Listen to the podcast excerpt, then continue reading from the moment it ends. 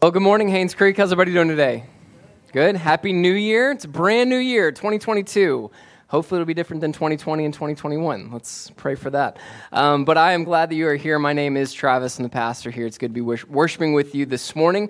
Uh, if it's your first time, I just want to say a special welcome to you. We are so thrilled and excited that you are here worshiping with us, and, and I would love a chance just to reach out and say thank you so much for your visits. If you can do me a huge favor before you head out today, stop by our table over here uh, where the coffee is. We've got a little card, love for you to fill out. Um, and again, that just gives me a chance to reach out and say thank you so much for your visit. So I'd really appreciate that opportunity. We got a free gift I'd love to put in your hands uh, as well before you leave. And if again, if you are new, you, you, catch us in the middle, towards the end, really. I kept saying middle. Now we're towards the end, y'all, of our series, The Church, the Gospel Made Visible. Uh, and this has been, uh, we're on week 12 now. So This has been 12 weeks of us just laying a biblical foundation for who we want to be as a church, who we believe God has called us to be as a church as we are launching out in the new year. So exciting things as of today we are an independent church. We are no longer a campus of First Baptist Covington. We are our own church, and we are going to celebrate that uh, at the end of this month on Sunday,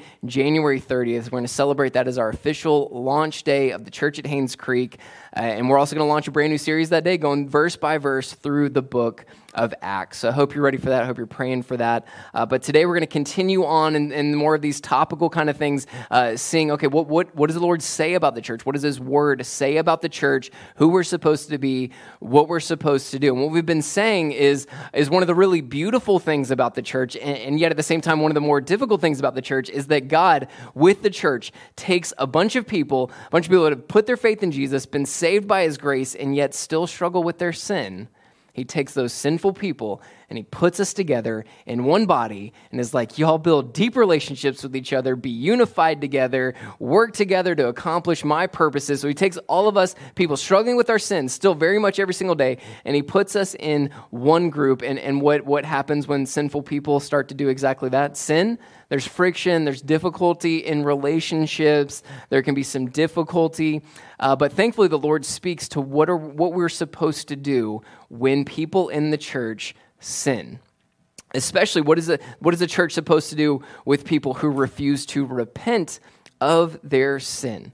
Uh, so that's what we're going to be addressing today. Uh, it's the topic of church discipline, which I know everybody is really excited for that topic. I know we the church loves preaching about that topic. It, it, it that's that's what you want to build a big crowd. You preach on church discipline, right? Like I get it. I know. I'm excited too. This is a great great day. Um, I, I know it's it's a it's not a fun topic to dig into, but it is important. It's a big deal. And the scriptures speak to what we're to do when sin gets in the church, how we're supposed to deal with it in a godly, biblical, God honoring way. Uh, so, to do that, we're going to hang out in two key passages today. Uh, we're going to start out in 1 Corinthians chapter 5. So, if you have your Bibles, you can go ahead and turn to 1 Corinthians chapter 5 in your New Testament. Uh, and then we're also, once we spend some time talking about that, we're going to switch over to Matthew chapter 18 uh, and talk about some verses there as well. We'll We'll start out in 1 Corinthians 5.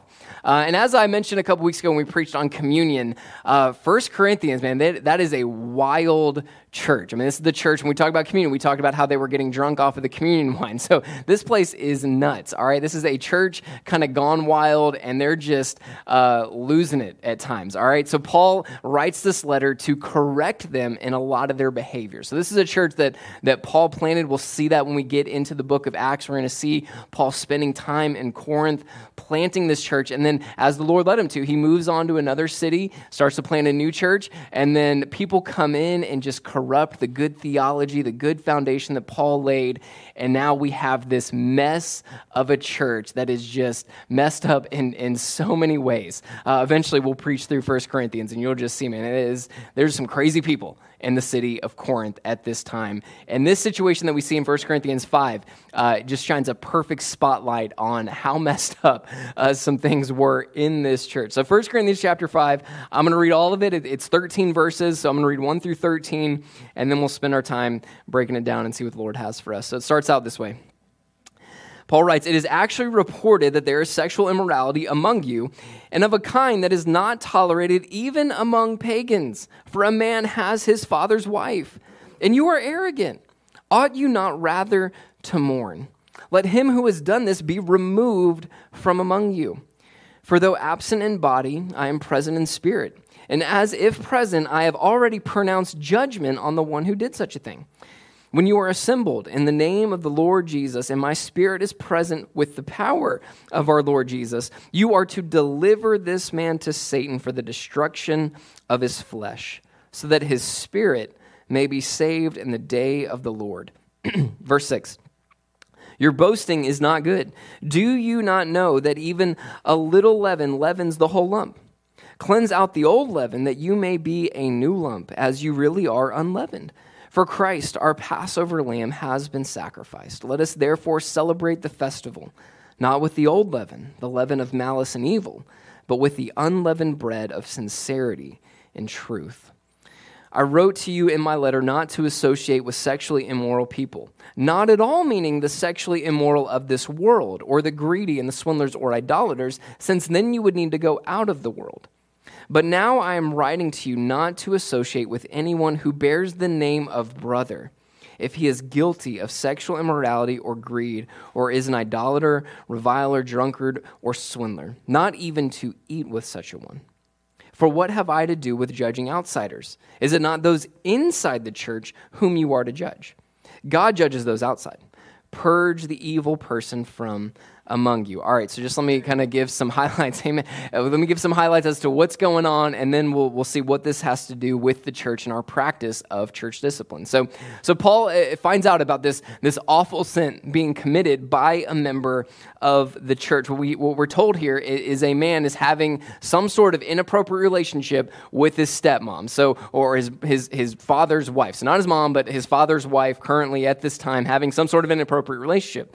Now, this is something that, that's condemned all throughout scriptures. And what Paul says is that it's even condemned by the pagan society of this time. And if you know anything about the Greco Roman society at this time, they had no rules. All right, this was just sin upon sin upon sin. They didn't have any boundaries, they didn't have any rules. And even these people are like, man, you shouldn't do that. Don't, that there's a line and you just crossed it. Like if if pagans are saying, man, you, you crossed the line, that's a bad thing. All right. So Paul is certainly angry with this sinner and angry with the sin that's taking place, but he's angrier at the church. He's more frustrated at the Corinthian church because of their inaction in regards to this sin. And this is where we get to the main thing that Paul is addressing here. There, there, are certain, there are certain sins, there are certain decisions, certain lifestyles made by Christians, made by members of a church that require other believers and the church to step in and take action. And this is what we refer to as church discipline. So this in this passage Paul is giving the Corinthian church some really important steps to take when a church has to step in and deal with the sin of one of, one of its members.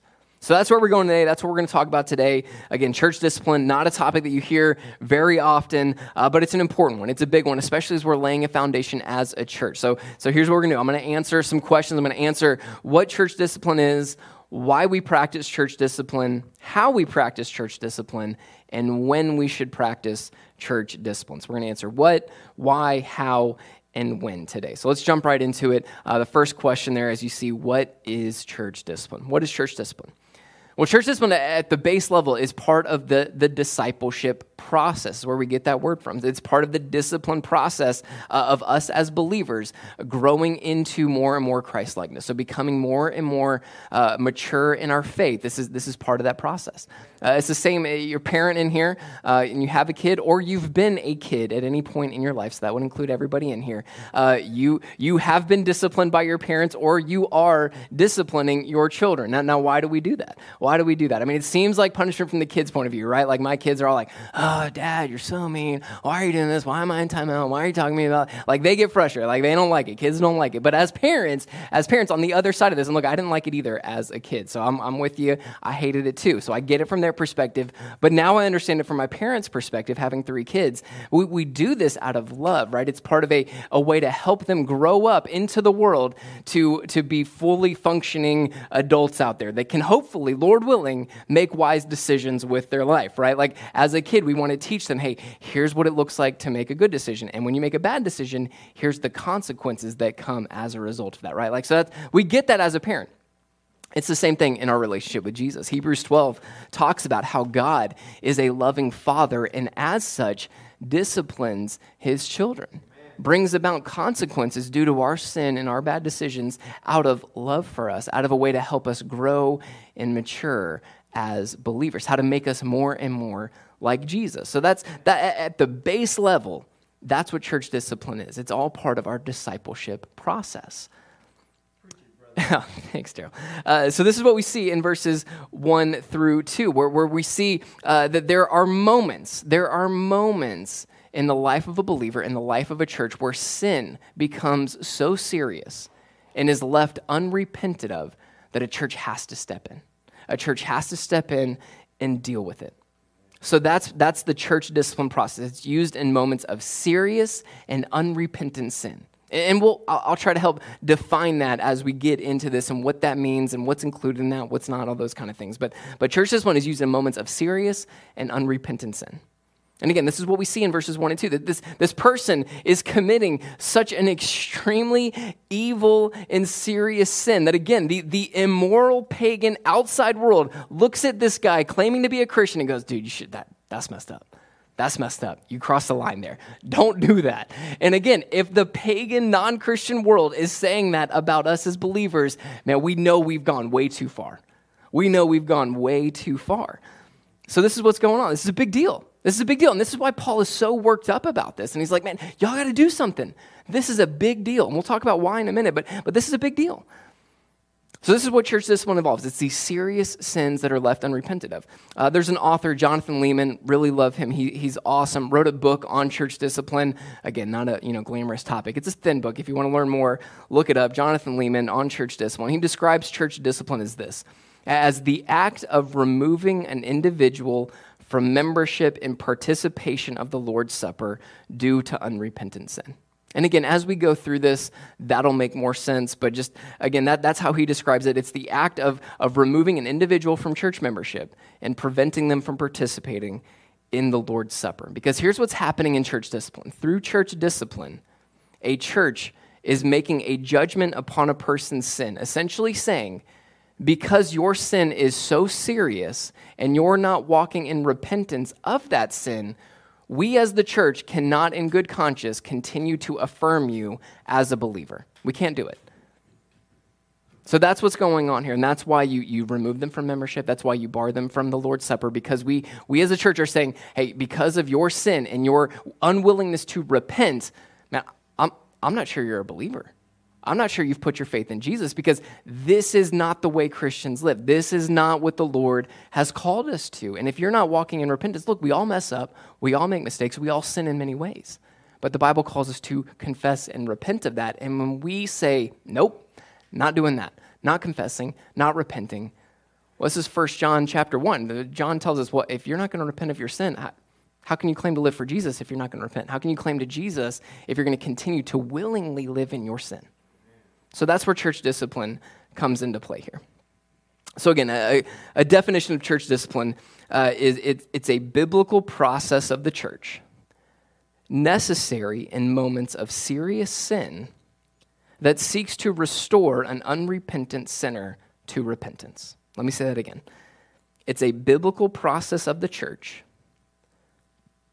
necessary in moments of serious sin that seeks to restore an unrepentant sinner to repentance. That's what church discipline is. It's a process that involves serious sin that seeks to restore someone to repentance. So that's what's going on here. So that's what church discipline is. Now let's deal with our second question. Why should we practice church discipline, right? Because, you know, that seems mean. Like what, you know, it seems mean and and we again and we'll talk about this in a minute, but we as as Americans, we love our individualism, right? Like, how are you going to come in and tell me what I'm supposed to do or what I can or can't do? No, I've got freedom. I've got liberty. You can't be talking to me like that. Like, we love that. Uh, and we, we love talking about God's love and that, that, you know, the Lord accepts everybody. Yes, He does. And we, we can all come to Jesus. Yes, that's true. So it's like, well, are we talking about God's love? Are we talking about sin? It's like it's all this together. So why why should we practice church discipline? Because it seems mean, it seems harsh, but it's really important. It's a big deal. So I want to give you three reasons why we should practice church discipline. And it all comes from 1 Corinthians chapter 5. So the first reason, the first reason why we practice church discipline is to restore the sinner. Restore the sinner. Restore the sinner. Look at verses 3 through 5. So Paul already says, hey, there's this really bad sin. Let him be removed from among you. And here's why. Verse 3 For though absent in the body, I am present in spirit. And as if present, I have already pronounced judgment on the one who did such a thing. When you are assembled in the name of the Lord Jesus, my, and my spirit is present with the power of our Lord Jesus, here, here's what you're to do. Verse 5 You are to deliver this man to Satan for the destruction of his flesh, so that his spirit may be saved in the day of the Lord. All right, so what, what's going on here? What, is, what is Paul doing here? He's telling the church to take action. And the action that he says is, is next time you're gathered together as the people of God, next time you come together in worship as the congregation, here's what you're to do Three things deliver this man to Satan for the destruction of his flesh so that he can be saved, so that his spirit can be saved. So let's, let's talk about what this means. So the first thing he says is, is remove him and deliver him over to Satan. So what's he talking about here? Is it, is it, is it we're going to kick this guy out and he's never allowed back in? We're barring the entrance of the door. We're going to hire a Roman guard to stand at the front. If he ever gets near us, he's going to be arrested and thrown into prison or just kicked out of here. Is that, is that what he's saying? Is that what it means to be removed? No, I don't, I don't think it, that's what he means. And, and we'll talk about why later as we get into this. But I don't think that's what he's talking about. And that's why when we wrestle with this idea of church membership and trying to figure out what we're supposed to do, that's where we come to the conclusion okay, there, he's being removed from some sort of official alignment with the church, uh, some sort of official relationship within the church. And we, in our culture today, refer to that as church membership. And it's just one of the easiest ways to talk about it. You're like, well, hey, show me the verse where you're supposed to be a member of the church. Can't show you that, but I can show you this, this idea of church membership, of committing yourself as a believer to a specific local congregation that is woven throughout the entire New Testament. And again, we're going to see that in the book of Acts. We're going to see that idea originally thought of, and we're going to see it throughout the book. So, this is a big deal. This is an important thing. So, when he says we're going to remove you, that's what he's talking about removing from church membership. You are no longer officially recognized as a member of this church. Because how do you, how do you become a member? Well, you, you put your faith in Jesus. That, that's entrance into membership, is faith in Jesus. And again, what we're saying here is because of your sin, we, we can't affirm that anymore. So that's what we're talking about. All right, so remove from church membership and deliver over to Satan. So what does that mean? There's a lot of debate on this. At the end of the day, I'll just be honest with you, we don't really know. But here's, here's the best guess. By removing him from membership and delivering him over to Satan, what we're led to believe, the conclusion that we're led to draw from that, is there is some sort of protective covering that we as believers, when we commit ourselves to a local church in membership, we get some sort of spiritual covering, some sort of added blessing. Doesn't mean that we're, we're never going to struggle, we're never going to sin. That's not what it's talking about. No. It's some sort of strength gain from being connected to a local church. And again, we see that idea throughout the New Testament. We don't have time to get into that. But when we remove ourselves from that and we're delivered over to Satan, what Paul is saying here is that protection is gone. That protection's gone. And now that person is left defenseless to the onslaught and attacks of the enemy. Now, again, that might be totally wrong. But here's what I do know being delivered over to Satan, whatever that means, sounds terrible and is not something that we're all like, you know what I want to do today? I want to be delivered over to Satan. Can, can one of y'all deliver me over to Satan? That sounds like really, that sounds like a lot of fun. That, that's what I want to spend my time today doing is being delivered over to Satan. So, whatever it means, it's bad. It's not good.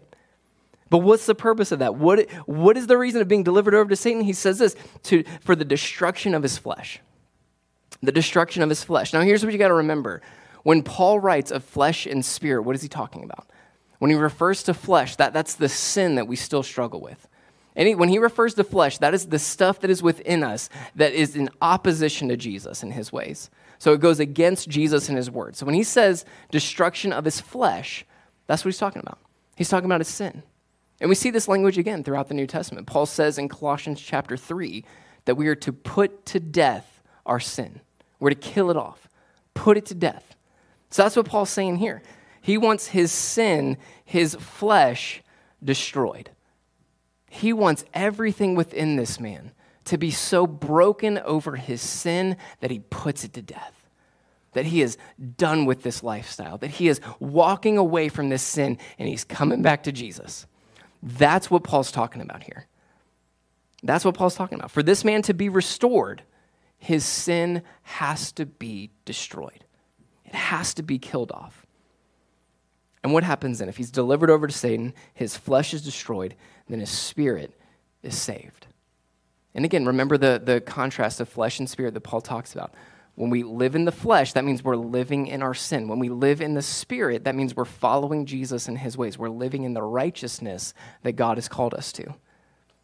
So when Paul says that our spirit may be saved, what he's talking about is, is now we're brought back in line with Jesus and his ways. We've killed off our sin. We've put that to death. We've repented of that. We're no longer living in that way. Now we're going back to Jesus. Now we're living for Jesus again. That's what Paul is trying to, to help this person get to, is to come back to Jesus, to come back to live in the life that he's supposed to live. And that's the end goal of church discipline. It is to restore the sinner, restore him to the life that he should be living in Christ. And so, what Paul says here is, is through the experience of, of having the, the onslaught of Satan's attacks, being removed from the protection of church membership, that this person will hopefully wake up to their sin, see and miss the blessings of being in church membership, of being affirmed by the church, and repent of their sins and come back to Jesus. That's why we do church discipline, it's to restore the sinner. See, church discipline in this way isn't retributive, it, it isn't punishment, it's restorative. It isn't retributive, it's restorative. It isn't payback, it isn't punishment, it isn't revenge upon that person. It is restoration. It is to bring about repentance, reconciliation, and restoration. And look, we, see this on a minor scale every time we're confronted with our sins, right? Which is not a fun experience, but we need it and, and it happens. Uh, recently, uh, a few months ago, uh, we were talking to our older kids. Uh, Zayden's six and Livy is five. Uh, we were talking to them about, about emotions, right? Like trying to get them to uh, hopefully, you know, helpfully express their emotions when they're upset or they're sad or they're scared or whatever it is. We want them to be able to express that so we can, as good parents, help them through that, right? Uh, so we're kind of going around. How does everybody feel today? What's going? on? What emotions are you feeling? And we get to Livy, uh, and, and she says, "I'm feeling Frankie."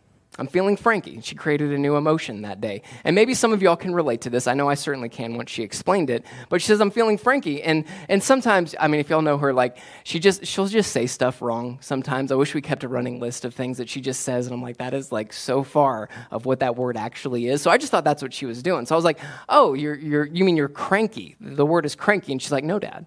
No, I'm I'm not cranky. I'm frustrated and I'm cranky, so I'm Frankie. I was like, okay, yes, we affirm that in you. I see that now. Yes, absolutely. But you know what? Sometimes we can get a little franky, right? Sometimes we can be frustrated and cranky at the same time. So we're franky. You're welcome to, to use that as your emotion if you need to sometimes. So, anyways, they, they said that and, and we had a good laugh about it. And we are like, okay, yes, you're, you're franky, but, but you shouldn't be. All right, let's try to get in a better mood.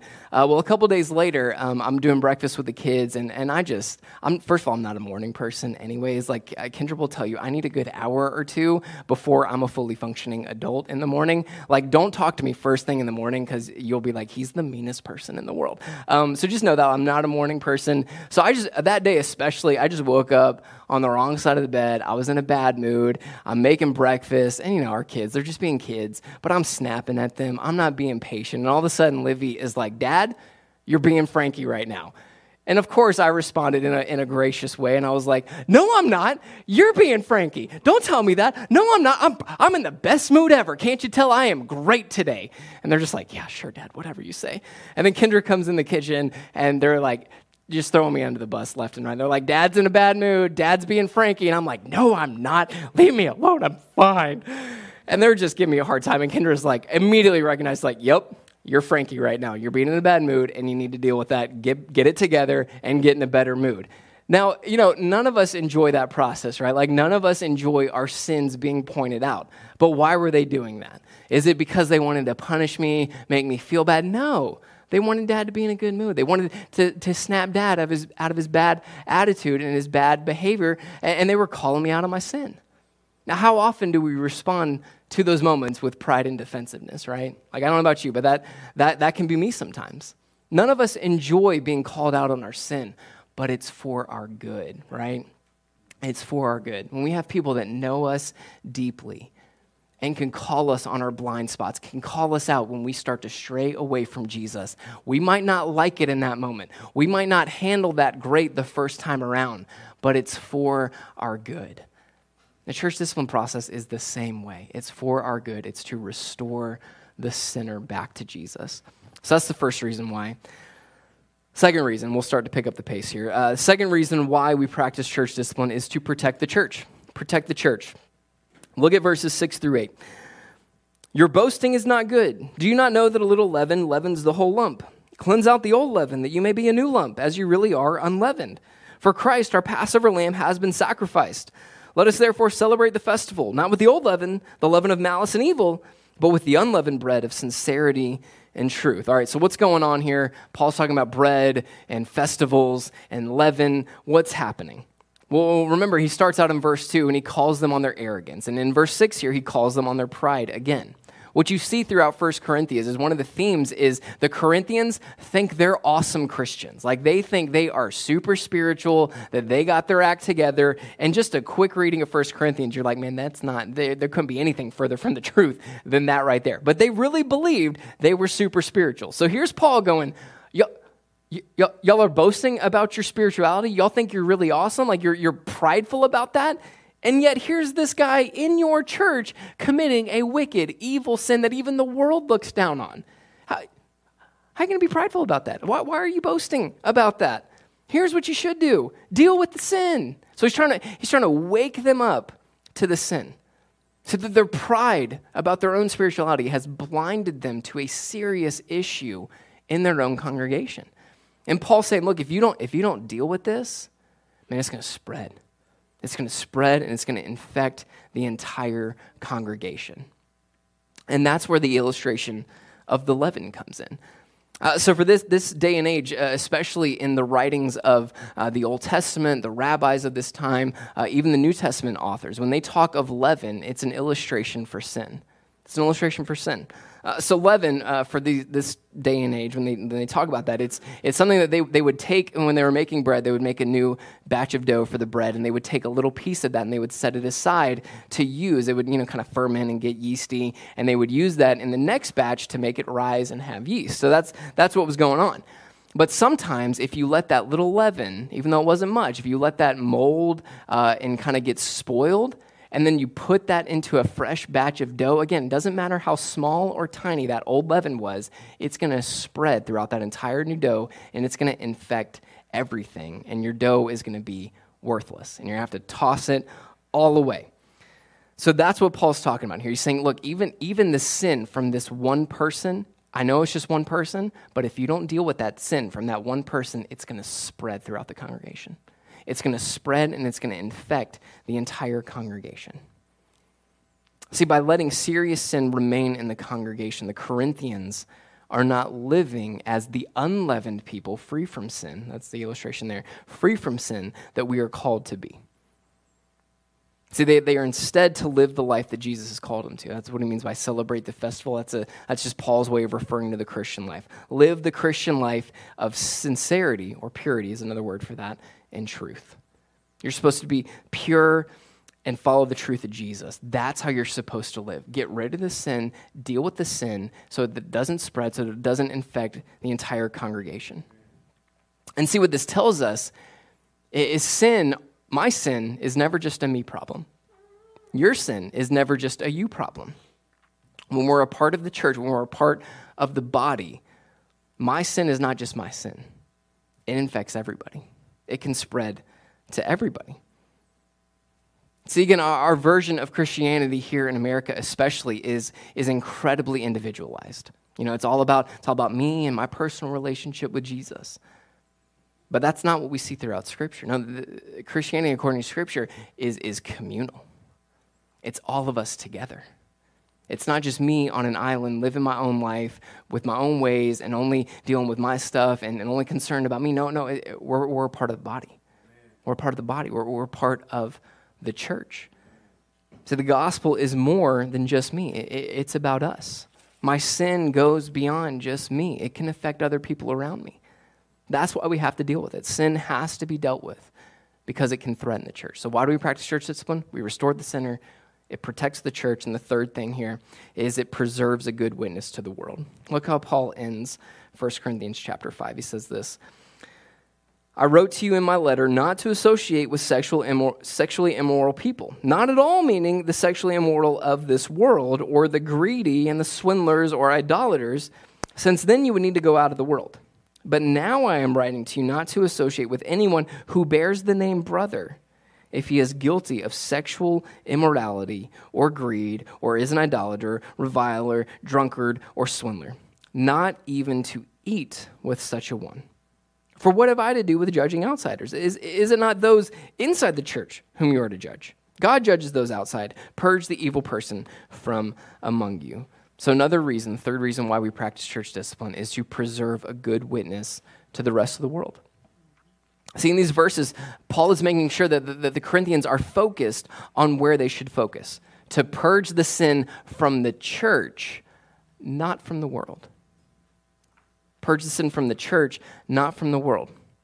See, Paul makes it clear that, that we as Christians are not to remove ourselves from the world right? Jesus even says this to, to be in the world, but not of the world. Don't be like the world. Live different than the world, but you can't just, you know, wall yourself off and put yourself in this Christian bubble and only deal with Christians, only be around Christians, only talk to Christians, only watch Christian TV shows, only shop at Christian stores. You quickly run out of options. Hobby Lobby only has so much. But, anyways, uh, we're not supposed to put ourselves in this Christian bubble. We can't. That's not what we're supposed to do. We're to be a witness to the rest of the world. We're to share Jesus with the rest of the world. We're to live in a way that, that, that honors Jesus and calls others to Jesus. That's what we're supposed to do. So Paul says, look, eh, we can be so concerned about, about, look how wicked the world is. Look how messed up the world is. Look how sinful the world is. Yes, it's the world. They're supposed to be like that. So Paul's saying, look, uh, Jesus will deal with those people. All right, you leave that up to the Lord. Your job is to love them and call them to Jesus. All right? But let's talk about your own tribe. Well, let's talk about those in the church. These are the people who you're supposed to hold accountable. So we're, we're to hold one another accountable to the way we live. Too often we get our focus where it shouldn't be. And we, we miss the sin amongst ourselves. We miss our own sin because we're so focused on the sin of other people. So he says, Look, don't, don't judge the outsiders. That's not what we're worried about. We're, we're focusing on you right now. So he makes it clear that we are to hold professing Christians to the standard that Jesus calls us to. All right? See, when we allow unrepentant sinners to claim the name of Jesus, we dishonor Christ and we damage our witness to the rest of the world. When we call something Christian that, that is clearly not Christian, we become hypocrites we lose any sort of trust that we've built up. Our word no longer means nothing, right? It doesn't mean anything. It's like, well, you're claiming Jesus, well, so you're saying this is good too, and that's clearly not. Like, we've got to be careful with that. We've got to be careful what we label as holy and God honoring and Christian. And we need to hold those of us, all of us together, and this is the beauty of the church, and, and, sometimes the difficult part of the church. We're to hold one another that profess faith in Jesus to the standard that Jesus has called us to. That's what Paul says. Look, look at who calls themselves a brother. Look who calls themselves a sister. Look at who calls themselves a follower of Jesus. This is who we're supposed to hold accountable. This is who we're supposed to hold to God's standards and God's ways. So, church discipline is practiced to restore the sinner, to, to protect the church, and to preserve a good witness to the rest of the world. All right, so let's, let's deal with our third question how? How are we supposed to practice church discipline? How do we do this? Well, as we said earlier, it's a process. All right, it's a process. Sometimes it can be a long process. Uh, sometimes it can be a quick one, like we see in 1 Corinthians 5. And look, just, just to be clear, that 1 Corinthians 5 is not, not a typical moment in the life of the church. I mean, how, how often are we dealing with a sin like this that's described in 1 Corinthians 5? All right, so it's, so it's not typical. That, that needed uh, quick action. But typically, it's a longer process that, that involves the church at various levels individually, smaller groups, pastors, elders, and, at times, when it gets to that point, the entire congregation. Uh, and, and thankfully, again, the Bible speaks to this. Jesus himself speaks to this. So let's flip over to Matthew 18. Uh, so we've dealt with 1 Corinthians 5. Now let's go hang out in Matthew 18 for the rest of our time here. Uh, Matthew 18, verses 15 through 20, Jesus lays out a four step process for how to practice church discipline. All right, so let me read this and then we'll, we'll spend some time uh, discussing it. So, verse 15 If your brother sins against you, go and tell him his fault between you and him alone. If he listens to you, you have gained your brother. But if he does not listen, take one or two others along with you, that every charge may be established by the evidence of two or three witnesses. If he refuses to listen to them, tell it to the church. And if he refuses to listen even to the church, let him be to you as a Gentile and a tax collector. Truly, I say to you, whatever you bind on earth shall be bound in heaven, and whatever you loose on earth shall be loosed in heaven. Again, I say to you, if again I say to you, if two of you agree on earth about anything they ask, it will be done for them by my Father in heaven. For where two or three are gathered in my name, there I am among them. All right, so what's the four step process here? Well, step one, he says, when, when somebody sins against you, when somebody sins against you, when somebody, when somebody harms you in some way, does something that, that wounds you in some way, what are you supposed to do? Well, you're supposed to go and talk to them. You're supposed to go and talk it over with them.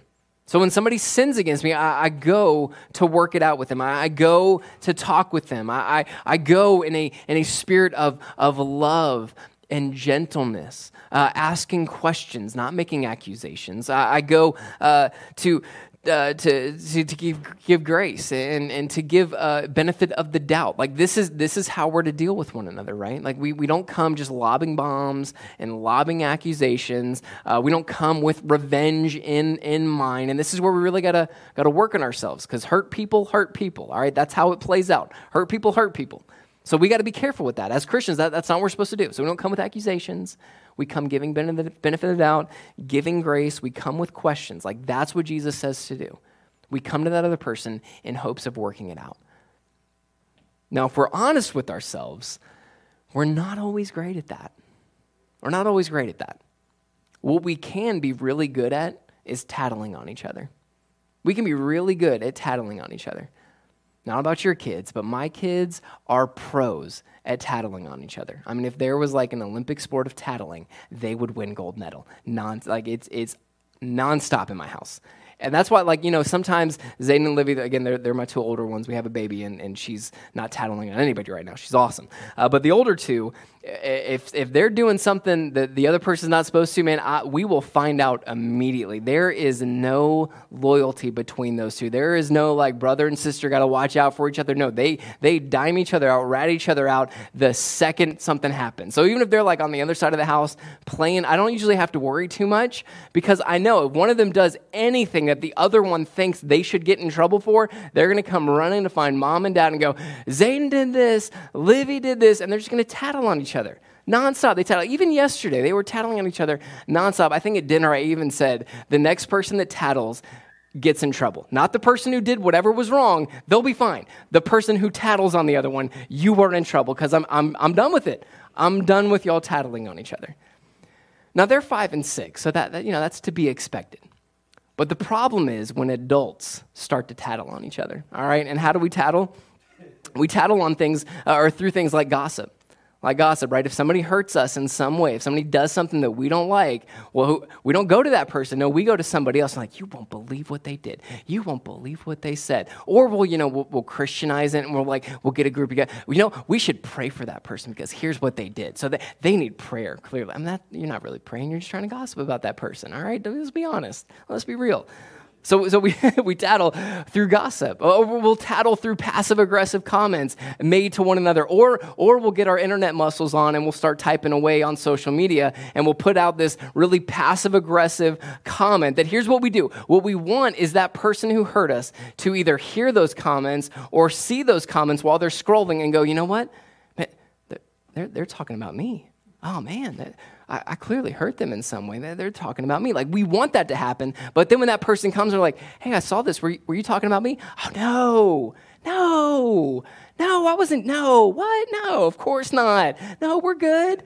We're fine. All's good. You're great. I'm great. We're friends, right? Everything's fine. No, I was just, I was just, you know, eh, speaking in generalities. You know, I was just saying that if something like that were to happen, this is how I might feel. Like that, right? That's what we, let's, let's be real, guys. We've all done that before, right? We've all been there. We, we do these passive aggressive or maybe just sometimes overtly aggressive comments to strike back at people. We don't want to talk with them. We don't want to work it out. No, we want to strike back and hurt somebody else. Look, just to be real, that's ungodly. That is not biblical. That is not how we're supposed to act. When we do this, all sin does is multiply. We just allow sin to continue to grow and spread when we act like this. So that's why Jesus says, look, if somebody has harmed you, if somebody has wronged you in some way, you go to that person. And you go with gentleness, you go with humility, you go in love, you go seeking to restore and rebuild the relationship, but you go and you talk it out. So when somebody hurts us, when somebody hurts us, we, we confront in a godly way. We, we, we seek reconciliation. If I've done the harming, my job is to confess, repent, and apologize for that. Apologize for how I've, I've hurt that person and repent of that and not do it anymore. So we've all got a role to play. If you've been hurt, you go and confront in a loving way. If you've done the hurting, you confess and repent. And look, so many relationships could be saved. So much sin could be stopped if we just do this to each other. If we just love each other enough to have these awkward conversations. And is it awkward? Yes, it's awkward. It's weird. It's probably never not going to be. But this is how we love one another in the church. This is how we uh, stay in community with one another. Look, we're, we're going to hurt people. Uh, we're sinners, okay? We saved by grace, saints in the eyes of God, holy and perfect in the eyes of God because Jesus' blood covers us, but we still struggle with our sin, right? We still struggle. So there's going to be times, even your leaders, even your elders, even your pastor, at unintentionally maybe, hopefully unintentionally, will cause harm. What will do or say something that, that wounds. And just like we would want for somebody else to, to be given the opportunity to apologize and restore the relationship, do that for one another. Give people the same thing that we would want, that, that, that I would want. So let, us go to one another and, and, and work towards reconciliation. All right, so that's first step. Second step is if that doesn't work, if you go to that person and confront them and they're like, I don't care, I'm glad I did it. I'll do it again if I get the chance to. If they're, if they're just unrepentant in their sin, what are you supposed to do? Well, you get a couple more people. Bring some trusted friends into the process. Maybe, maybe your small group leader. Maybe, maybe get some, some friends. Maybe, maybe it's time to get a, a pastor and an elder involved at that moment. Uh, bring, bring somebody else, one or two other people, into the process to, to back you up and to say, hey, no, no, we're seeing this too. Yeah, you, you shouldn't have done that. Shouldn't have done that. All right. So that's step two. Hopefully they'll be awakened. If three people come to me and like, Travis, you're in sin, I hope, I pray that I'll be like, man, if, if all y'all think so, I, I, must just be blind to it. Yeah, let's talk about it. You know, that, hopefully that would be the case. So again, this is meant to, to wake the sinner up to their severity of their sin. But if that doesn't work, if they're like, hey, all of y'all, I don't care what you say, I'm going to keep doing this. I I don't care. I'm not repenting. I'm not confessing of that. I'm going to continue in this well, then the third step is to bring that person before the church. Now, again, this is a process, so maybe it's something where the elders and pastors, as the spiritual leaders of the church, step into this first and try to confront and talk with that sinner and bring them to repentance. But again, if they if they reject that, this is where the entire congregation comes in. And this is where, again, as, as awkward and weird as this might be, that person is brought before the church, implored to repent of their sin. And if they still refuse, if they still say, you know what, no, I'm choosing my sin over Jesus, then what's the church to do? Jesus says, treat him as an outsider. Treat him as a tax collector, as a Gentile, as an outsider. What that means is treat them as an unbeliever. Treat them as somebody who, who does not believe in Jesus. And this is exactly what Paul says, right? Deliver them over to Satan, remove them from church membership. And remember what he said in verse 11 of 1 Corinthians 5 don't even eat with these people. What he's talking about there is communion. First and foremost, he's talking about communion. Don't allow that person to take communion because as we preached on this a couple weeks ago, we said communion is this, this symbolic and spiritual moment for us as believers to identify with Jesus. And by saying that, hey, we don't affirm your salvation, you can't be taking communion. So that's what we're doing. We, we treat them as an outsider. We, we deliver them over to Satan, remove them from membership.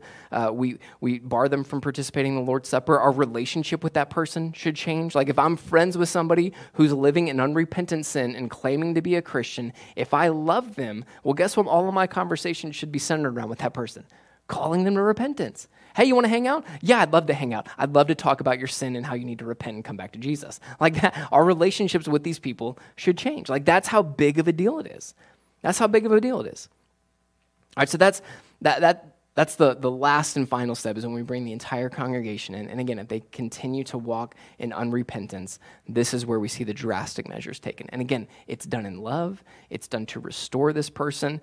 Uh, and I think, you know, how do we treat unbelievers? How do we treat unbelievers? Do we, do we bar this church from having any unbelievers welcomed in here? I, I hope not. Man, that, how, how wicked of a church would that be if it's like, oh, no, you can't come in here if you don't believe in Jesus? Like, no, that's not at all what the church is supposed to be about. And this is why I, I know and I feel very confident that even if somebody is under this level of church discipline, we, I, I want them to keep coming. I think we should still want them here because it just it's more opportunities for them to hear the gospel hear the word of god to be implored by other believers who love them and care about them to come back to jesus so this is not a we kick you out you're never welcome back and don't even set foot on our property and that, that's not what's happening here that's not what paul and jesus are talking about no the, the, the church continues to stay involved in this person's life and this is where we got to be careful because as the American church, especially in, in the South here, man, there's a church on every corner. If this church kicks me out, well, guess what? I can go to some other church. They don't know what's going on with me. They don't know what church I'm coming, not unless I tell them. Like, that's the danger, right? And then we continue in our sin. We're never given the opportunity to wake up to our sin and come back to Jesus. So, look, my, my prayer is for any of us who might fall under this level of church discipline don't leave. Don't leave. Stay. Stay, walk through the process, repent, and be restored. All right, so that's how we practice church discipline. And our last question, we'll, we'll be done for today. Our last question when should we do this? When should we practice church discipline? So, just a, a few quick thoughts on this. Church discipline is not brought in for every sin. If that was the case, man, we'd be real busy with doing church discipline 24 7. Because again, we all stumble in many ways. So we're going to sin in many ways. And, and this is what Martin Luther says that the Christian life should be continual repentance, that we should just constantly be walking in repentance uh, because we, we're constantly walking in our sin at times, you know? And we need to be woken up and repent, come back to Jesus. Oh man, I shouldn't have done that. Let me come back to Jesus. Let me stop living this way. Oh man, I messed up in this way. Okay, let me confess, repent that, come back to Jesus. So it's not, it's not for every sin, all right? It is not brought in for every sin. And again, most, most sins that happen in relationships with one another can and should be dealt with with step one, right? When somebody sins against me, I should immediately go to that person. I should immediately go in love and confront them. Right? Like this, this in this way, step one of the church discipline process should be a regular part of being in the church. Because again, we're gonna struggle, we're gonna sin, we're gonna mess up, make mistakes, and cause harm. And again, if we love each other, if we're committed to one each other, then we will confront each other. All right, so most things can be dealt with in steps one and steps two. So, so when does church discipline happen? When should it happen? In moments of serious and unrepentant sin that threatens the congregation and its witness to the world. Again, it's exactly what we see in 1 Corinthians 5. When does this happen? When there's a big, unrepentant, serious sin that is threatening the church. That's when church discipline steps in. When, when somebody continues regularly in their unrepentance, despite believers coming to them and confronting them. When should church discipline happen? When the church believes it can no longer, in good conscience, affirm somebody else's salvation. That's when church discipline happens. And look, I, you know what? It would be awesome, especially as a pastor, make my life so much easier if there was just a page in here that I could point to and go, you know what? Here's our list of sins that happen. Okay, if this person is doing these 15 things, then I know church discipline has to come in. Like, that would be awesome. I'd love that. It would make my life so much easier, right? That's not how it is, though. It's not how it is because every situation is different. Every person is different. Every sin is different. Every case is different, and it should be treated as such. So it's case by case, it's sin by sin, And this is why, like, just you know, pray for your pastor, pray for your elders. Like, these are the kind of things that, that we have to process through and think through and seek the Lord's wisdom on. Like, we should all be in prayer for one another. Uh, so it needs a lot of prayer and, and just trusting the Lord. So that's when church discipline should happen. So what, what does this mean for us as we as we enter time today? Uh, how, how do I apply a passage on church discipline to my life today? Well, a few thoughts on that before we end. One, sin is serious and it needs to be treated as such. Our sin is serious. Too often we, we treat sin like it's not that big of a deal. Oh, it's fine. Nobody knows about it. I'm the only one that knows about it. It's not affecting anybody else. Oh, it's just, you know, it was just one thing. It was just one mistake. It was just, you know, just, uh, we, we belittle our sin. And that's not at all how Scripture sees it. Again, Paul talks about putting our sin to death, killing it. There is this violence that we should attack our sin with. It's a big deal, it's serious. Satan is out there prowling around like a lion, pouncing on us and attacking us every moment he gets. We've got to take our sin seriously. Second thing, way we can apply this is we all need accountability. We all need people in our lives, our family, close friends that know us, that know where we struggle, that know where we're tempted to stray, that know what our blind spots are and that we've invited into our lives at such a level that we love them and trust them enough to say, Call me out on that. I might not handle it great at first, but keep pressing, keep pushing, keep calling me out, wake me up to my sin. We all need that kind of accountability in our lives. We all need people that we love and trust that we've invited into our lives to speak truth when we walk away from Jesus, when we stray from Jesus, even in the slightest moment. They're there going, hey, come, Come back to Jesus. Hey, man, what, what are you doing there? Why'd you say that? Why'd you do that? Come back to Jesus. That's messed up. You shouldn't be doing that. That's sin. Come back to Jesus. We need accountability. Number three, the way we live matters. The way we live matters. Our sin, again, is not just a me problem. It can damage us, it can damage our church, and it can damage our witness to the rest of the world. Be careful how you are portraying Jesus to the world around you. All right, a, a jokey way to, to put this is, is if you're going to be a crazy driver that's breaking all of the laws out there, don't put a Christian fish on the back of your car. All right, don't do that. Don't do that. All right, leave Jesus out of your bad driving, okay? All right, don't, don't be doing that. First of all, you should obey the laws, all right? So just let me say that as your pastor. Obey the laws. But if you're not, if you're going to choose to not, don't bring Jesus into that mess, all right? But we need to be careful how we portray Jesus to the world around us. Uh, number four, repentance and restoration are always options. Always options. I want you to hear this. There is no sin that we could ever commit that the blood of Jesus cannot cover. And all he calls us to is to confess and repent of that sin. To say, I don't, I don't want any more of that sin. I don't want any more of that lifestyle. Jesus, I want to come back to you. Jesus is always there with open arms, welcoming us back repentance and restoration are always options. Jesus does not abandon us, even in our darkest moments, even in the most serious sins that we could ever commit. Jesus does not leave us or forsake us.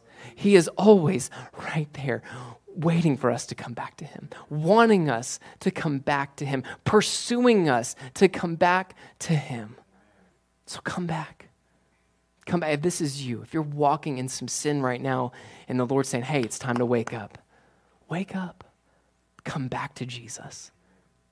He's not here to shame you, belittle you, put you down in any way. No, he is, he is here to welcome you back and restore you. And I want you to hear this too. Your church is here for that too.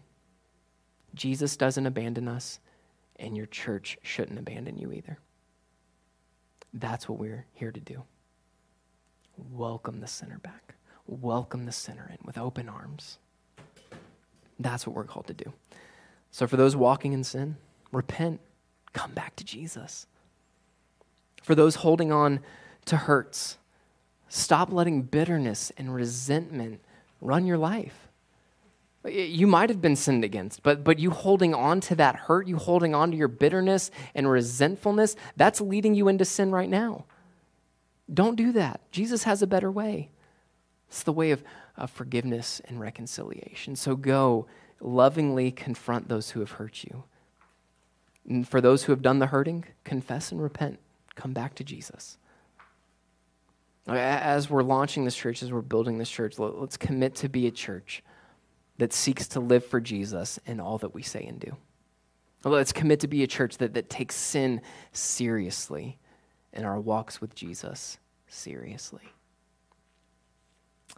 I'm going to pray for us, uh, and then we're going to enter into a time of worship. And, and, and what we've been doing uh, every Sunday now for weeks is we're going to have this moment of communion, where when we gather together as the people of God, we want to have a moment in every single service where we, where we reflect on what Jesus has done for us. We, we prepare our hearts, and we celebrate and we worship our God who has given his life for us. And that's what communion is. So this is a time for believers only. So in a moment, I'm going to pray. Uh, Johnny and Channing are going to come back up and lead us in some more worship. And, and for those of you that are believers in the room, this is a time for you to, again, to prepare your hearts. Maybe it needs to, you just need to take a moment, repent of some sin. Maybe you've got some relationships that you need to go and repair right now. Even if they're not here, maybe you need to step outside and make a phone call. Jesus says, do that before you come to my tables. So, and as you feel led, as you as you prepare your heart, we have the tables on, on either side of the room here. We've got the elements there. And as you feel led, as you're ready, you take the elements. You take the bread and the cup that represents Jesus' broken body and shed blood for us on the cross. And then, and then we, we worship and we celebrate our Savior. We celebrate the salvation that He alone provides. We celebrate the forgiveness that He alone provides. And for those of you that may be here that, that don't know Jesus, again, I love that you're here. I want you to keep coming here, that this place is, is welcome to you. We want you here. But this specific time of communion is not for you. Again, this is a way for us as believers to identify with Jesus. But I want you to know that it, that it can be for you. You know, if you're here and you're feeling broken and worn down, if you're just caught in this, this despair and shame of your sin, I want you to know that Jesus sees that and he loves you. And he loves you so much that he gave his life for you on the cross. He died the death that we deserve. He took on the wrath that we deserve. And he says, Look, you, I want to give you all forgiveness. Forgive your, your past, present, future sins, all forgiven by Jesus. And all he says is, Come to me in faith. All he says is, Stop living for yourself, stop trying to save yourself, and put your faith and your trust in me. You put your faith and your trust in Jesus, and, and you're welcomed in. You're brought into his family. You're forgiven of all of your sins. And if that's you here today, if you want to do that, if you have questions about that, please come find me, talk to me, talk to anybody in here. We, we would love to help you with that. We'd love to pray with you. We'd love to celebrate with you if you want to put your faith in Jesus. So let me pray for us, and, and we're going to step into this moment of communion and worship. Jesus, we thank you for, Lord, your goodness and grace in our lives. Lord, I thank you that, that you're a God that loves us so much that, that even when we sin, even when we stumble and fail, even when we, we, we choose the ways of this world over you, we, we choose things over you, we, we chase our sin above you, Jesus, you love us enough to call us back home. You love us enough to call us back to you. Lord, that there is always the option of turning to you in repentance, of coming back to you, Jesus. I, I, thank you for that. I thank you for your love, Lord. That, that makes no sense to me. I don't understand why you love us so much, Lord, and, and yet you do. And you love us so much that you gave your life for us, Jesus. We, we thank you we praise you for that, Lord. I pray for each of us in here, Lord, as we as we go throughout our lives and, and walking in sin and stumbling in these ways, Lord, I, I thank you for your discipline. I thank you for uh, your word that disciplines us, your spirit that convicts us of our sin, your church, Lord, that, that calls us back to you, that walks with us through these moments of difficulty, Lord, through these moments of sin and despair and struggle. So, Lord, I pray for our church. Pray that you would protect this church. Pray that you would protect it from sin. I pray that, that when we do sin, that we would be woken up to that and we would repent, Lord. And, and as you say at the end of Matthew 18 there, that, that when, we, when we come to you in these moments of dealing with sin, Lord, you are right there with us. Let us lean on you. Let us look to you for all things, Jesus.